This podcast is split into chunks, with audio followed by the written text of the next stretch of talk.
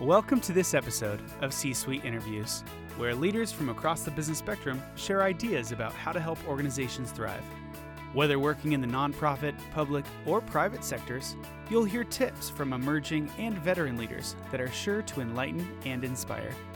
If you're ready, here's the host of C Suite Interviews, John Janclaes. Hello, everyone, and welcome to C Suite Interviews. I'm your host, John Janclaes, and I want to welcome those who are maybe listening for the first time and welcome back our regular listeners. You know, this is a show where we interview leaders from across the business spectrum with the goal of enlightening and inspiring our audience with their experience. Today, we're going to bring you someone who's going to deliver on both of those fronts. We're interviewing John Tibbetts. John served as the president and CEO of American Airlines Federal Credit Union from 1991 to 2008 John also was the president of North Island Credit Union from 2009 to 2012. During his career, John has served the credit union movement in a number of ways, working for CUNA, NAFCU, the Texas Credit Union League, the Federal Reserve, and other entities. John is also an author, a consultant, a speaker, and John has over 50 years of management experience, with 40 of those at the executive level. I think you're going to hear John's passion for the business. And as John is famous for saying, um, it's the credit union business where it's an environment we can love what we do, love those who we do it with, and love those who we do it for. So if you're ready, here's my interview with John Tibbetts. Hi, John. How are you? I am very well. Excited to be with you today. I am so glad you made time for us. For our listening audience, we are in beautiful San Diego. I am turning around and looking out the window. And in the days leading up to this interview, it had been raining, and I didn't know if we were going to have clear skies for you, but the, the gods are smiling on us because it's 70 degrees out there, typical San Diego weather. So, welcome to San Diego, John. I'm enjoying it immensely, having a good time here, uh, getting a chance to recall some good memories that I had uh, when I was at North Island here, and uh, yes, the weather turned nice. yeah, it did. Hey, we're going to talk an awful lot about leadership your career, lessons learned. I mean, we're all on some kind of leadership journey. But maybe a good place to start is what are you doing right now? Well, I'm retired for the third or fourth time. You, John, you're never retired. Come on, tell us about some of the other things that I, you're uh, doing. I uh, continue to get opportunities to tell the story about my dad hmm. as a survivor of an airplane crash in Alaska in 1943. Tell it three or four times every year. I, I told it as many as ten times a year. I still, so I still do that. But I'm also continuing to do some consulting in the credit union world. Uh, most recently, I've done, uh, last fall, I did a, a, uh, strategic planning consulting engagement with uh, a credit union here in California. And then most recently, I've done one up uh, a month or so ago up in Oregon. So still consulting with uh, credit unions and speaking on leadership and trying to help them through strategic plan reviews or whatever else is the need of the times. That's super. So I, I got to poke you a little bit. Is there another book that you're going to write? Because Hearts of Courage was written in what 2009, 8, 2008, 2008, 2008, something like that. And uh, you came to our executive team meeting and uh, reviewed the book with us, and yeah. you know shared lessons of courage, uh, persistence, uh, passion your father had for aviation and uh, gratitude for his success and to all those people who helped him survive that instance. I don't know. There's another book. Uh, I do a lot of writing. I, I get a hmm. chance. I've had grandsons that have been serving in the mission field in the Mormon Church, and I've had a chance every week for the last four years to send a email, and so I sort of dabble in little principles in each email that I can share with the grandsons. I've had uh, Spain, Ghana, uh, Brazil, wow. and now Chile, and these uh, and then I copy in the other grandkids. So that's the current writing. Uh, and I'm feeling letters to my grandsons. Yes, the yes, best of kind of a, like kind that, of a yeah. series like that. So that's the current uh, writing right. project. Well, we kind of feel like we're working our ways backwards in your professional journey. Um, I think our listeners would want to know where did the journey start? I mean, it didn't start as CEO of a credit union. So, what was kind of your entry point? And take two or three minutes and kind of what was your progression in your journey as a professional? Well, uh, early on, I knew I wanted to be in the aviation industry. And so I took classes at UCLA that I thought would be complementary to a career. I took them in strategic planning, accounting, economics, particularly transportation economics. Hmm. I got part time jobs that would relate to the aviation industry. I checked bags for United Airlines at Los Angeles International in the early 60s. I uh, had a summer job with the FAA in Alaska. I had another summer job with the Civil Aeronautics Board in Washington, D.C. as an intern. Hmm. And then uh, in my graduate year and a half or so at UCLA, I took a clerical job with American Airlines in air freight. So I I had this kind of a prep going through college, class wise and Mhm. job wise. Uh, went to Manhattan with American Airlines in 1967. Uh, got a pretty heady job to start with. I was in strategic planning, I had interactions with board members and senior executives on significant projects, etc. It was really a great role, great experience. I got involved in negotiations as American considered that they needed to get into hotels, and so I, my first project was the Ala Moana Hotel in uh, La- uh, Hawaii. Wow. Uh, a couple of years later, I was involved in the acquisition of five hotels uh, from the Tisch Corporation. Uh, so that was probably my early start of my career. John, how old are you during this time? I was late 20s. Okay. Uh, This I is heady had- stuff to be doing strategic it planning in your was. 20s, It right? was great. Yeah. But the real benefit that happened, uh, kind of a sequence of events, at, at 31, I guess would be, I got, got signed as a regional vice president for a subsidiary that did airline catering. Hmm. And I got sent to San Francisco. And I had this western half, western half of the country. I had Tulsa and Oklahoma and El Paso. That was as far east as I went, and then Phoenix and Tucson, and then Honolulu and Hilo and Portland, Tough Oregon. duty there. Oh, yeah. wonderful locations and traveling out of San Francisco. Hmm. But what was really valuable is that I was working with really uh, blue collar America. Hmm. And not just blue collar America the way we would normally think of it, but also people of many different nationalities African Americans, uh, Latinos, uh, Polynesians, uh, Chinese, and Japanese. We had this diversity in these airline catering kitchens, and we had airport restaurants. We had waitresses and, Hmm. and, and uh, retail shops, etc. But the point is, I was getting a chance to reorient or to get a footing in the real world as opposed to just the ivory tower. So that was a great compliment for my career, for the rest of my career. That's Being it's able to relate to people point. at all levels. Yeah, today we work so hard at diversity and inclusion and trying to find methods and ways to get there. But for you to have that practical, hands-on experience, as you've explained, is that's invaluable. It that was the greatest single uh, Yeah. uh, blessing to my career. I Hmm. really think so. Hmm. Totally apart from the ivory tower stuff. Yeah, yeah, good combination.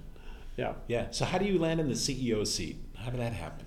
Um, I had a continuing career on that Sky Chefs side of American Airlines. It was a subsidiary for about 20 years. And uh, I had marketing jobs and I had uh, planning and subsequently in finance, et cetera. So I at the VP levels. I'd gotten on the board of directors of the credit union as sort of representative of that profile, that, that segment of the uh, uh, company population. And uh, CEO of the credit union was getting ready to retire, and I was ready uh, for the midlife crisis adjustment and put my name in The there. midlife Yeah. crisis adjustment. I love that. Uh, the- And I had a great interview. I want to say, Okay. they American Airlines had a practice of uh, having a psychologist spend a half day with candidates for senior executive positions. And so, credit union borrowed this psychologist, and their board had me spend a half day. Wonderful interview. I, I have no idea what we talked about, but I came away exhilarated with the conversation. We talked about the population of America, trends in politics and economics. I don't know. We talked at all about the credit union industry at all. Yeah. But uh, I was selected then to be the CEO of the credit union, and that was 1991, and uh, had the 17-year career with American Airlines Federal Credit Union as the CEO. Storied career. I mean, from one billion in assets to close to what five billion Five by the time you billion, left. yeah, yeah, we, And capstone for you was um, what 2012 NAFCU naming you CEO of the year. the 2012 uh, was at my second CEO role. I retired from American in 2008, and then 2009 to 2012, I was here in San Diego running the North Island Credit Union that had had a little bit of stressful economic circumstances going through the financial crisis, regulators ready to close it down, really. But we, I came out here, worked here three years, turned that one around, and I didn't turn it around people turned it around. I was just steering the ship a little bit. So we've had a so we've had a nice you know kind of recovery since the recession. Yes. And we're looking ahead to maybe storm clouds on the horizon. Some people say. Um, and as we head into that again, if you were talking to CEOs and they find themselves with their institution struggling a little bit, capital dropping maybe, John, what have you learned from that experience? Saying, hey, there is a little bit of a playbook. You know, history doesn't repeat itself exactly, but there's themes that will play out. What did, what did you learn through that that others can lean on and, and use? Well, I, I, do remember looking back and seeing some things that were so obvious that we just didn't react to as well as we should have. Okay. Uh, I remember running the American Airlines Credit Union in the mid 2000s, and we had gotten to a situation that there were places around the, uh, the country that we couldn't make a mortgage for one of our members. Mm-hmm we couldn't do it in Southern California. We couldn't find a match for our criteria of sound lending and their needs to get into a home. We just couldn't match them up. And I should have been, you know, red flagging that. Why is that happening? Uh, I remember also a different one. I remember a CEO of a credit union explaining uh, his business lending. And I'm thinking there that this person doesn't know what he's talking about. It just doesn't make sense. He's not competent in this field. And this ended up being a credit union that the NCUA later conserved. Mm-hmm. My point is only is we saw some things going on that we should have been conscious of and taken some actions. We could have done it without waiting until it became crisis. Mm-hmm. I, I, remember when I came here to San Diego and I visited with a good economist here in San Diego, and he showed me a graphic. He said, "Here's the graphic of housing prices over the last 10 years in." San Diego County, and it had a nice slope to it. Mm-hmm. And here's the graphic that includes the growth of uh, income and population in San Diego County, and it had a much slower slope. And you could see the disproportionate increase in housing prices when the population and the economy couldn't support it. Mm-hmm. So I'm just thinking that how did we take those lessons that we went through 10 years ago and make sure that we don't watch the same disasters happen now they'll be different. There'll be different challenges. Today it's fintech, and you know there's 38% now of uh, some portion of personal lending, which is done by entities that not regulated, not, not nobody follows and understands closely, but they're significant in that industry. We're seeing Apple with a credit card. Mm-hmm. So my point is, there may be things going on around us that we should be thinking about. Uh, the, the medallion yeah, taxi cabs. cabs yeah the only thing that was supporting that industry and the price of those medallions was an arbitrary regulation that limited the number of medallion taxi cabs.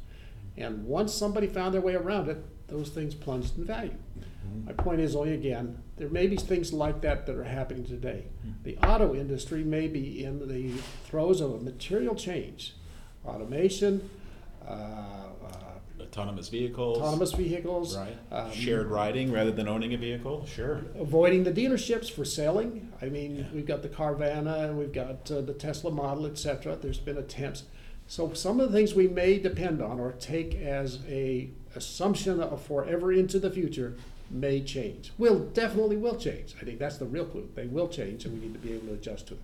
So when you're meeting with boards and you're helping them think about strategic planning, do you have a process, John, that you lead them through to kind of get their orientation about how do we serve our members? How do we differentiate? How do you help them kind of arrive at that kind of thinking? Well, the first thing I do is listen. Mm-hmm. Okay.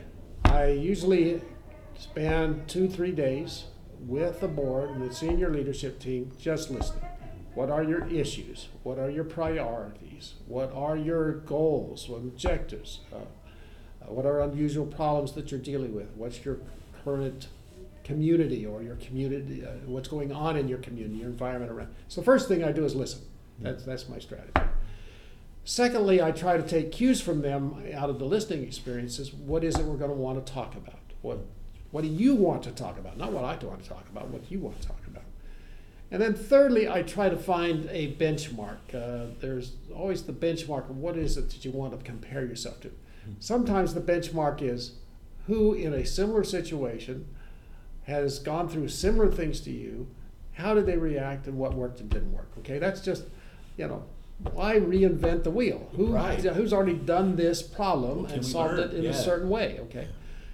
Secondly, I am very reliant on uh, the Michael Porter what is strategy model. I like to use it if it fits the circumstances based on my listening experience. I may go back and use it as a tool as we talk going forward. Because Michael Porter argues that it's your differentiations, how you're different than your competitors or your potential competitors, how you reinforce those differences, how do you move the, use those differences to grow into the future. So uh, often that'll be a, a, a source. And, and thirdly, I, I will often spend time on leadership. You know, there's all sorts of specialists in this industry and others who can talk about the technology or the uh, economics or you know, whatever other specialty may be relevant. I usually often come back to leadership and saying there are core leadership principles that really matter, and I will often spend some time on that in a strategy discussion. Okay. Where are you with the right people skills, the right leadership uh, principles? Yeah, I love that framework, right? That first listening and take in the data and see where you're at before you start prescribing. and, Absolutely. you know, then look to options that you find, you know, both internally and out in the marketplace. I'm hearing you say, and Yep. using a good framework like you know Porter is is good. I'm I'm fond of Drucker's uh, five questions. Yep, yep. Right, that, Yep. that's a great framework too. Yeah. So I, mean, I find it comforting, John, in this time where people are talking about so much disruption, the velocity of change, that there are some really good principles and frameworks that you can use to orient yourself really quickly to a situation. Yeah. You know, like you seem to be so adept at doing for credit unions. I've, I've, I've followed the disruption theory kind of closely. I like Clayton Christensen uh, for other things that he's written about. yes. Uh, I'm just not comfortable with it because uh, I'm worried that people disrupt before having a plan to come out of disruption. I think disruption requires a lot more conscientious planning than some who think it's just let's change what we do. Okay. Mm-hmm. I like that. Transitioning a little bit. Okay. So you leadership. You were saying, give me some of your thoughts about leadership that are that are timeless. That if I'm a young leader, I'm trying to make my way. I know leadership's important. Everybody talks about it. Sometimes it feels kind of ethereal or like air to me. I can't get my arms around it. Help us get our arms around it. You know, what are some of your thoughts on leadership that you would share with an emerging young leader, saying, "Hey, pay attention to these these things." Probably a very long list, and we'll go with the short list. You talked about a very young person first. I've had the conversation with kids in college, and I say, take all the psychology you can and all the accounting you can. You're going to deal with people and numbers. You're going to deal with people, human characteristics, uh, psychology, and you're going to deal with accounting and numbers. I said, so take all of that. So that's the starting point for any leadership, as far as I'm concerned. I think other things are very foundational. I think communications is critical to leadership. Communications is often written, emails today, podcasts like this, other forms of communication, there's social media today. Yeah.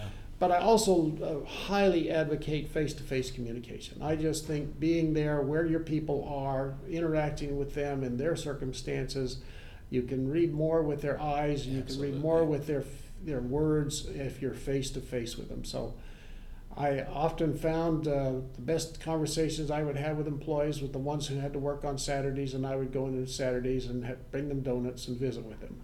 It's something I learned from my dad. My dad was the head of the FAA here in the Western States in the '60s, and I watched him. And you know, he would go in the middle of winter to a remote mountaintop and visit with the guys who are at the FAA towers, uh, you know, running aviation 24 by 7. I think I remember reading somewhere he'd Oh, show up early yeah. in the morning and have breakfast with them and just Yes, talk that- in the tower with them. That's them. right. Yeah. That's right. Yeah. That was my dad. I remember on a Thanksgiving day, he would disappear after we ate the turkey, and he was he was somewhere in a desert uh, a few hours later to visiting with somebody. Hmm. So yes, face-to-face communication, listening as much as you can, and then communicating effectively are critical.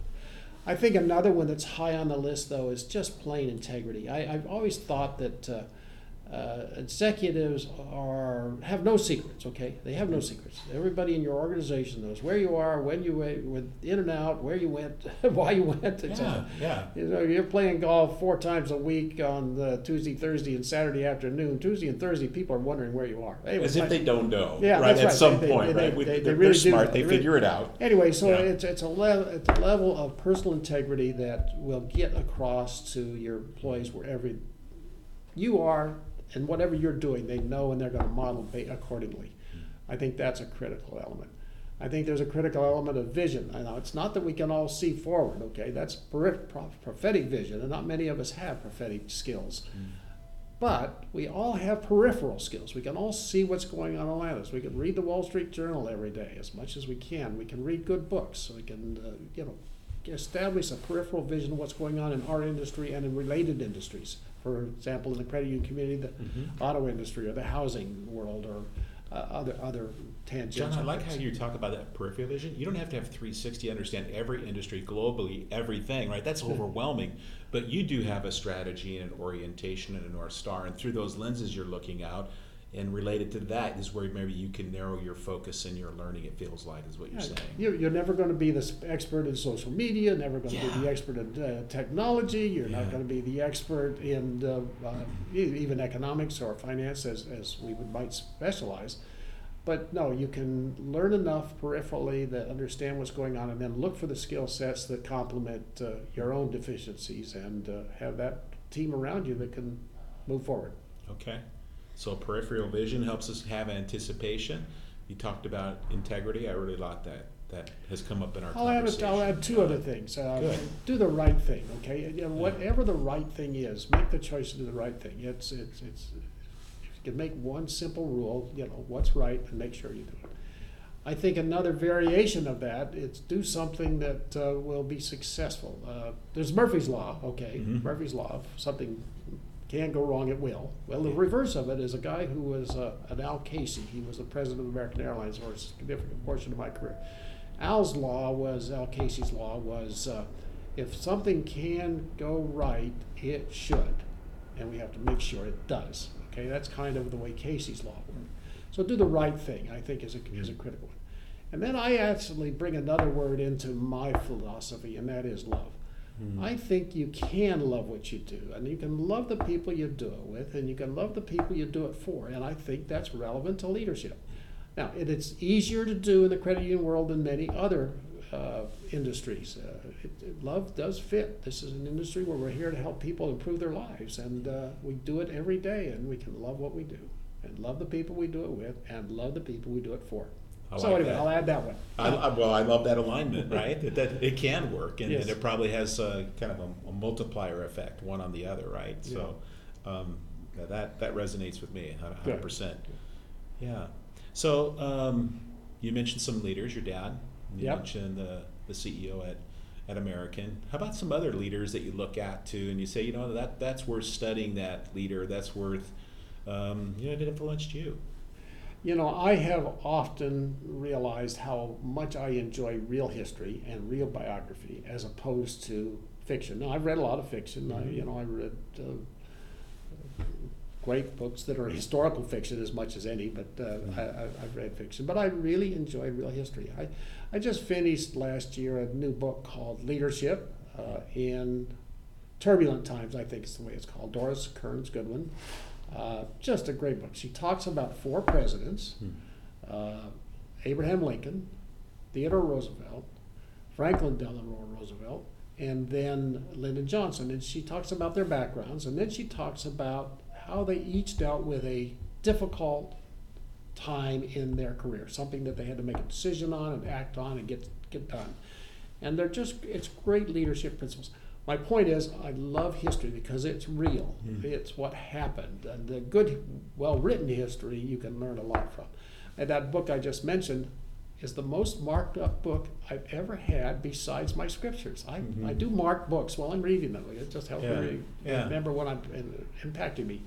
And I really marked that one up substantially. Okay, so I, so I've got to ask because I'm a reading person too. You know, Yeah. you and I share reading lists back and forth.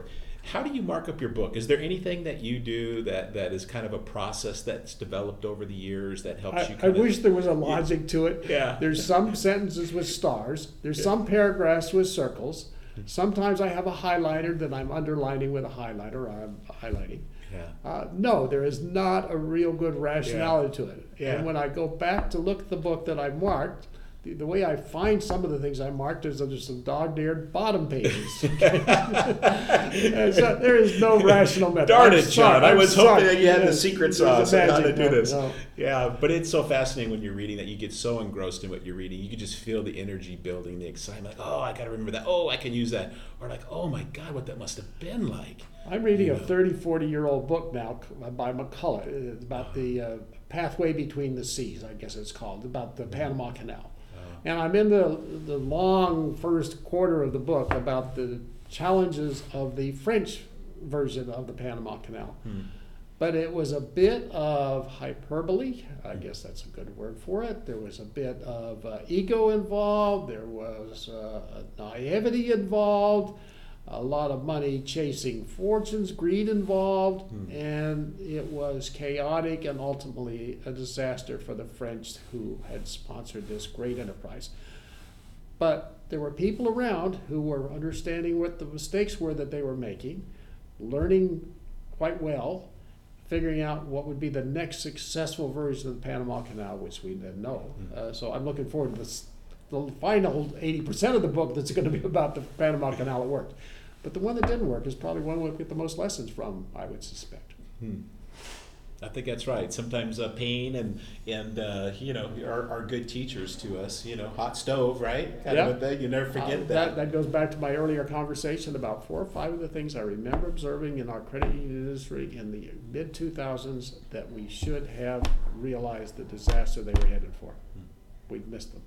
Yeah. We might have recognized them, but we didn't act on them well enough. Well, I think it's great advice to young leaders, right? There's a lot of ways to learn, and you can learn good and bad, both sides of the ledgers, just by reading history or being observant. Or, you know, John, my way of learning are these interviews like this, sitting down and talking Oh, with I, I, accomplished envy, I people. envy you. This is a great uh, opportunity. Oh, oh, to be able to talk. I mean, over 50 years of history. And I mean, look at this. I have my journal sitting here, and I'll transcribe a lot of what we talk about here into the journal and just kind of, that's I call my journal my sponge. I just soak up stuff, you know, Yeah. From people looking for a couple things, just things that inspire me, you know, give me energy to continue on and enlighten me. You know, like I'm, I'm smarter now because I talked to John today, you know. I uh, uh, ran after North Island. I did uh, some consulting for a, uh large credit union here in Orange County, uh, about nine months uh, on site with them. Then I went back on a second follow up uh, a year or so later. But in the middle of, uh, well, 2013, 2014, I was the CEO of a small credit union that was looking for a new CEO, and I was just holding the thing together while they searched, and I helped them with their search. But I remember sitting through you know, like six weeks in the middle of that third three months, and I had to make about half a dozen decisions, and they were just to do the right thing at the right time. I mean, I remember walking an employee out who obviously didn't fit in the organization, didn't really understand how to relate fairly and rightly with women in the in the credit union, and. Uh, I said to myself, I, I published, I think I sent you a copy, a short list, 12 principles. They were all around doing the right thing, including, though, loving what you do and a few of the, of the basics like that, too. But I had that four months experience to apply a whole bunch of things that I'd learned over my career. Hmm. So let's let's transition again. Fair? Doing these roles take a, a ton of energy to lead an organization, to do what's right sometimes requires energy. It's not the easiest thing to do sometimes. You know, what's your advice to, to leaders about, you know, take care of your energy because that's a, that's a not an infinite store that you can just keep drawing on. What, what are your thoughts about that? What are some of your practices? How, what's restorative for you? Well, family is. Mhm. I, I've, I've now got 14 grandkids, so I get regrounded with uh, uh, interactions with grandkids on a pretty regular basis. So that's a, that's a special uh, chance for recharge. Uh, I think uh, uh, a personal revelation that's come back very often is just a good night's sleep is a critical element of functioning well in the next day. You just need a good night's sleep. I remember, I know consciously when I do consulting gigs to make sure I get there far enough ahead that I've got a good restful night before I have my consulting gig the next day. It's just important. Um, so I think that that's critical. Uh, and I think sometimes just going back over, you know, I've been here before. What lesson is applicable today that I don't have to relearn? I, you know, yeah. I don't have to use all that psychic energy. Yeah, that's huh? right. yeah, where is it that I've seen this before? Know what, what this is about, and what can I use that's a previously applied skill, skill or a principle? Okay, so I think that helps too. Uh, mm-hmm yeah, and, and, and, recharging yourself. A lot of that's personality. You just have to enjoy what you're doing. I mean, that's critical too. Just enjoy what you're doing. You're, that's an automatic recharge when you're having fun. Yeah, for me, it's good conversation, yeah. and then move. Yeah. And hopefully, if I'm moving outside in the great outdoors somehow, you know, I, I taught one of my grandkids, yeah. uh, keep your elbows moving and your feet moving, and I think that also applies to that keep works. your brain moving. Yeah, yeah, I think that's right. So, uh, any lessons learned, John, that were really powerful for you? Sometimes, you know, we learn things and we get it just right. Other times when it all goes wrong, you know, either side of the ledger. Do you have a lesson in your professional journey that says, you know, I can be instructive to somebody else? I learned a lot from that. I have learned over time to be well prepared. Go into any conversation as well prepared as you can. Uh, it's great for negotiations, particularly but it's true for anything. Be prepared. Uh, I have learned uh, that you do make mistakes, and the sooner you can recognize a mistake and unwind it, the better. Uh, don't keep doubling down to make a mistake worse. Uh, I've learned how critical it is to have a team around you that is more competent than you are. You mm. want people that are as smarter, smarter than you are, and will actually tell you what you need to do, and you can move with them, not pull them, but with them. John, so a lot of people say that, but in practice, when you're interviewing executives, how are you finding that person saying, "Wow, that's challenging to me"? I mean, how, how do you get to that? that? I mean, it's an idea that people talk about, but you've done it. So how did, how did you get to that? You know, I don't know. I, I remember, though, at American Airlines Credit Union, uh, I remember with a certain bias, we tried to have people who had real experiences that would contribute to the leadership of the credit union. I had a bias to hope that they had an MBA. A couple went back to school to get MBAs uh, to, to be at that level. Uh, I, I, had a bias for people who related well to their employees. Mm-hmm. And uh, when I left American, we'd had four. We'd actually had five, but one left. Uh, went uh, her own way in another career. But we had four or five people who were ready to replace me. Any one of them would have been a great CEO. Mm-hmm. So I, I did that. I remember out here at North Island, really the thing that thrilled me at North Island, mm-hmm. they'd gone through a great deal of chaos and difficulty before I got here but I found in the organization just some really wonderful people here in San Diego that can really turn that credit union around. And they weren't counting on me. They wanted my support, and I wanted to give them their support. But there was a fellow by the name of Jeff Stone, a lady by the name of Jerry LaChance, there was a fellow by the name of Bob Reck, there was a fellow by the name of uh, uh, Kim Reedy, there was uh, another lovely lady in human resources. I mean, I had a skill set there that just wanted to fix the problems that they had. Uh, uh, some of them had been party to, but they knew how to fix them. You know, just finding that right team. I didn't have to go out and recruit it; just had to give them the reins to run. Sounds like you set the the north star for them, and then got out of the way and let them do it, and being supportive and guiding. I, I tried to be of help to them, tried to tried to apply some leadership principles, but I really had to get out of the way. You're right. Let them do it. Yeah. John, I remember in that time you and I had lunch. It was here in San Diego, and and I can just remember you talking about it was kind of on the backside of the experience. Yes, it was. It was getting better. Yeah. It was actually it was, getting fun at that later point. Later point, it was getting more fun. It was fun. getting fun. But you know, my takeaway from that lunch and that conversation is your feeling is, hey, we may have this in the ditch right now, but we can do this. You got this. We're gonna we're gonna make it. You know, we're gonna find creative ways. We don't have a lot of assets, but I tell you what, the example was the 70th anniversary of the was the naval group out here. 100 something? years of naval aviation was the same year the credit union had its 70th anniversary. Yeah. It was it was at the turnaround point of the come out, uh, coming out of the financial crisis and the turnaround of saving that credit union we actually made some money that year. but it was a year that was hard to find things to celebrate. It was still a very low point of the struggles. Uh, but yes, we celebrated the anniversary of the credit union. We celebrated the anniversary of aviation. We had everything and every reason we could to celebrate a small victory, a small goal, a small accomplishment, etc. And that was the turnaround year, and it ended up fun.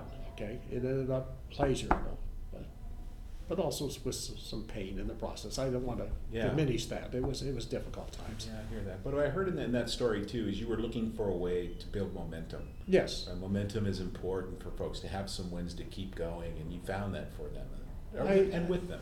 even earlier than that, in 2009, before you were here, the first thing I did with a large group of the staff of the credit union was show the We Are Marshall movie, a large clip from the We Are Marshall movie.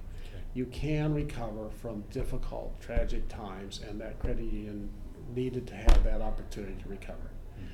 We Are Marshall seemed to be a story that was applicable. Very good. Um, so if I look at your iPad now, or I look on your nightstand, what are you reading? I think you mentioned.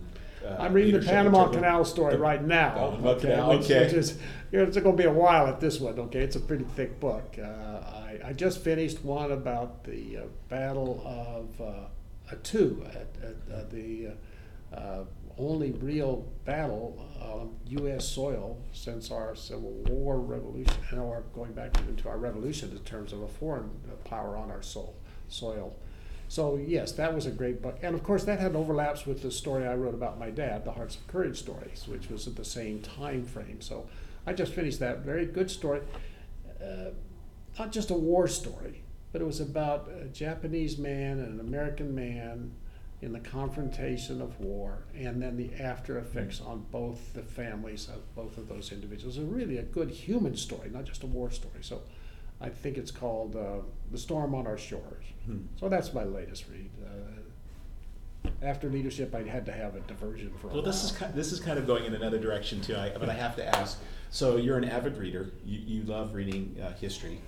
Um, you've written a book about your dad's history. yeah. Um, so if somebody's out there and they want to write a book, it can be kind of daunting.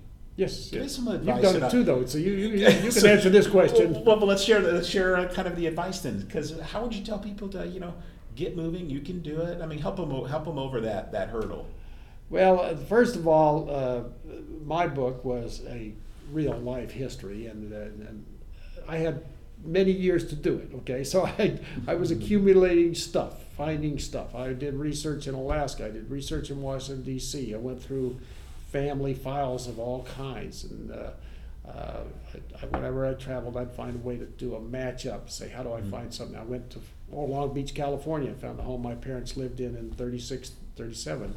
I uh, uh, uh, found a place that we lived in. We're going to add another handle to your resume. It's Yeah. investigator. Oh, it was, and it was a great part of the process was the Mhm. research and background before you even wrote, finding the, and I'm I'm realizing that's true of great writers too. They must pile up tons of stuff before they write their book.